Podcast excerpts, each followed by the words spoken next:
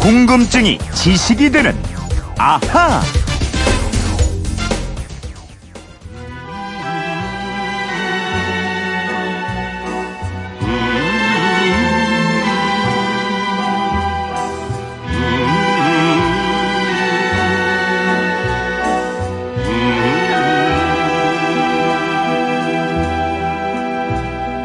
네. 아, 이 노래 들으면 떠오르는 나라가 있죠.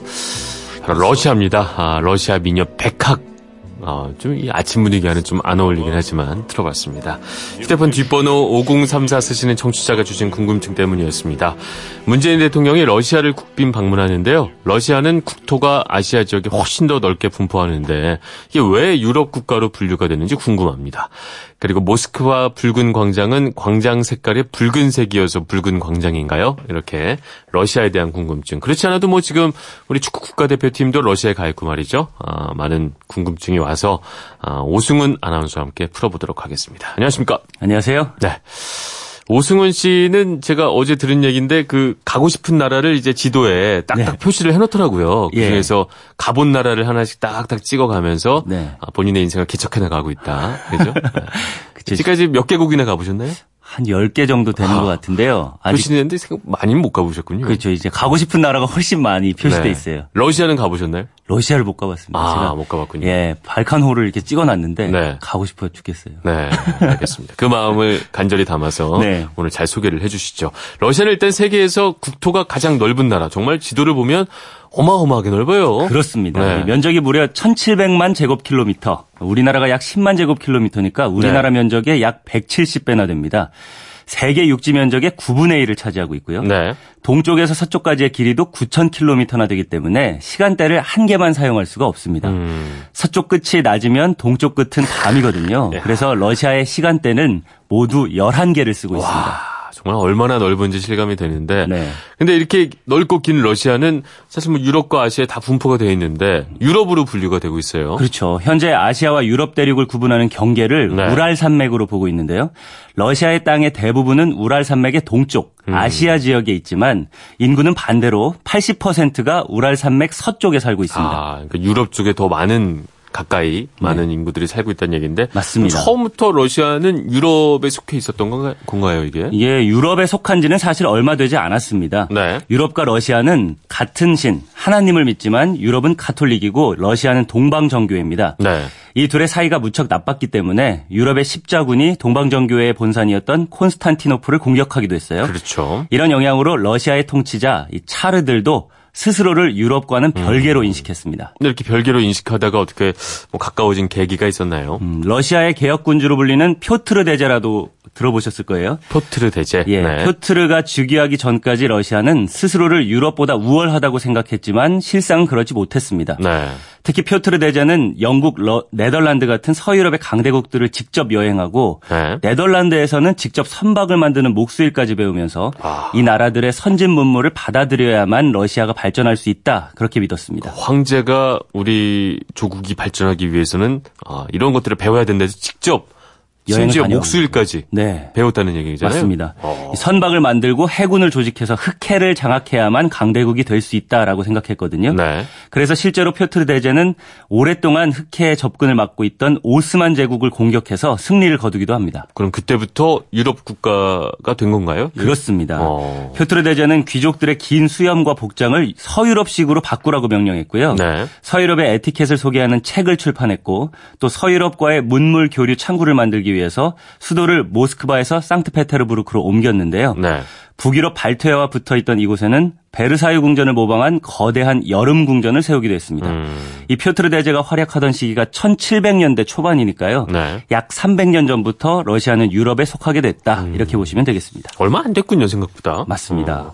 어. 표트르라는 이름, 그리고 이 사람 좀 보니까 야, 진짜 보통 사람은 아니다. 음. 그런 생각이 드는데 그래서 황제도 모자라서 대제, 그러니까 큰 황제 이렇게 러시아 사람들이 기리는 거군요. 음. 그렇죠. 그리고 청취자분께서 이 모스크바의 붉은 광장은 광장 색깔이 붉은색이라서 붉은 광장이냐 이렇게 물으셨는데요. 네. 붉은 광장에는 크렘린궁이 있고 그 주변에 붉은 성벽과 붉은 벽돌 건물이 많이 들어서 있습니다. 네. 그렇게 벽돌이 붉은색이라서 또 러시아 공산당의 상징색이 붉은색이라서 음. 붉은 광장일 거다라고 생각하시는 분들 많겠지만 그런 의미는 아닙니다. 아, 그게 아니었어요? 네. 어. 이 붉은이라는 뜻의 러시아어가 크라스나야인데요. 네. 크라스나야는 아름답다라는 뜻도 갖고 있습니다. 네. 그래서 원래는 크라스나야 프로시차지 아름다운 광장이라는 의미로 17세기부터 불리기 시작했어요. 네. 그 전까지만 해도 이 광장 주변의 흙은, 흙은 벽은 흙벽이었고요. 네. 무질서하게 이 노점이 번창하던 곳이었는데 음. 17세기에 들어서서 이런 지역을 말끔하게 정리해서 아름답게 모양을 바꿨거든요. 17세기라고 하면 그 붉은이 뭐 공산당, 공산주의와는 별 상관이 없었겠군요. 그렇습니다. 17세기 이 러시아의 공산주의는 사실 19세기에 등장하니까 그러니까요. 아무 네. 관계가 없는 이름이에요. 아. 자, 그리고 오늘 문재인 대통령이 러시아를 방문하는데 네. 러시아에서는 귀한 손님을 맞을 때 빵과 소금을 대접하는 풍습이 있습니다. 어, 귀한 손님에게 빵과 소금. 네. 빵과 소금은 너무 기본적인 거여서 좀 안 어울리는 것 같기도 한데 말이죠. 네, 빵은 흘렙이라고 불리는 보리로 크고 둥글게 만든 빵이에요. 네. 보드카와 함께 러시아 대표 음식인데요. 러시아 사람들은 이 흘렙을 종교적 의미가 담긴 고귀하고 거룩한 음식으로 상- 생각합니다. 네. 러시아 사람들 방에는 이곤이라는 정교의 성인들의 사진이 들어있는 작은 액자가 걸려 있는데요. 네. 이 이곤 앞에 흘렙을 자주 갖다 놓습니다. 음.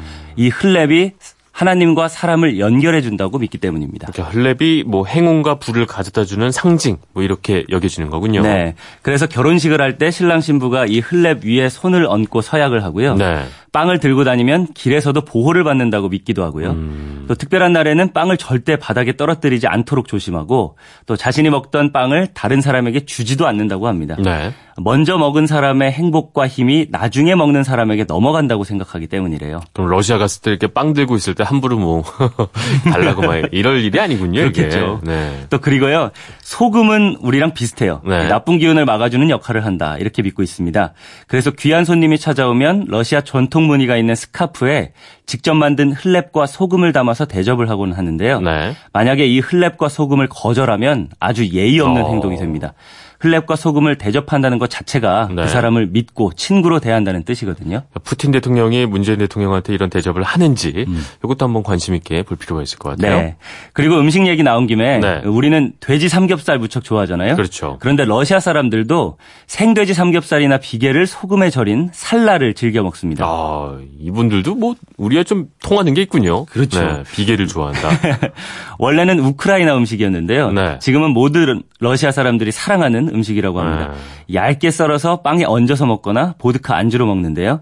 특히 추운 날 밤에 보드카 한 잔을 마시고 이 살라 두어 점에 먹은 다음에 잠을 청하는 사람들이 많다고 해요. 아무래도 러시아가 춥다 보니까 이렇게 몸을 살짝 데운 후에 잠을 청하는 삶의 지혜가 아닌가 뭐 이런 생각도 들어요. 그렇겠죠. 자, 그러면 오늘의 앗 이런 것까지는요. 러시아의 대표술 보드카 다 아실 텐데요. 러시아 사람들은 이 보드카를 다른 이름으로 부르고는 한다고 합니다. 뭐 뭔가요?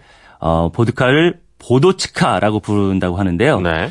우리가 왜 소주를 소주라고 하지 않고 쇠주라고 강하게 발음하잖아요. 그래야 소주 같은 그런 느낌이 있죠. 이거랑 어. 똑같다고 합니다. 보도치카라고 부르는데 네. 보드카에 관한 에피소드는 이거 말고도 굉장히 많아요. 그 중에서 몇 가지만 소개해드리면 네. 노동자들은 아침에 200g 글라스로 한 잔 들이키면 하루가 자유롭다라고 하고요. 만약 바다가 온통 보드카라면 나는 잠수함이 될 거야. 이런 허풍까지 떠들고 있다고 합니다. 소주를 좋아하는 저희 아버님이 생각이 나네요. 저희 아버지도 아마 바다가 온통 소주라면 그 잠수함이 돼서 들어가실 것 같은 그런 느낌인데 뭔가 우리 민족과 통하는 그런 그런 네. 것들이 있어요, 그죠? 음, 맞습니다. 아, 알겠습니다. 보드카는 이 물을 뜻하는 보다에서 온 말이에요. 네. 그래서 40도 도수의 보드카를 물처럼 마시는 것 같습니다. 음, 알겠습니다. 5034님의 러시아에 대한 궁금증 좀 풀리셨을 것 같습니다. 준비한 선물 보내드리겠고요. 아, 오승 아나운서도 평소에 이렇게 궁금한 게 있는 분들 어떻게 하면 될까요? 네, 그건 이렇습니다. 인터넷 게시판이나 MBC 미니 아니면 휴대전화 문자 샵 8001로 보내주시면 됩니다. 네. 문자 보내실 때는 미니는 공짜지만 휴대전화는 짧은 건 50원, 긴 건 100원의 이용료가 있다는 거 알고 계세요? 네, 궁금증에 지식이 되는 아하 오승훈 아나운서였습니다. 고맙습니다. 감사합니다.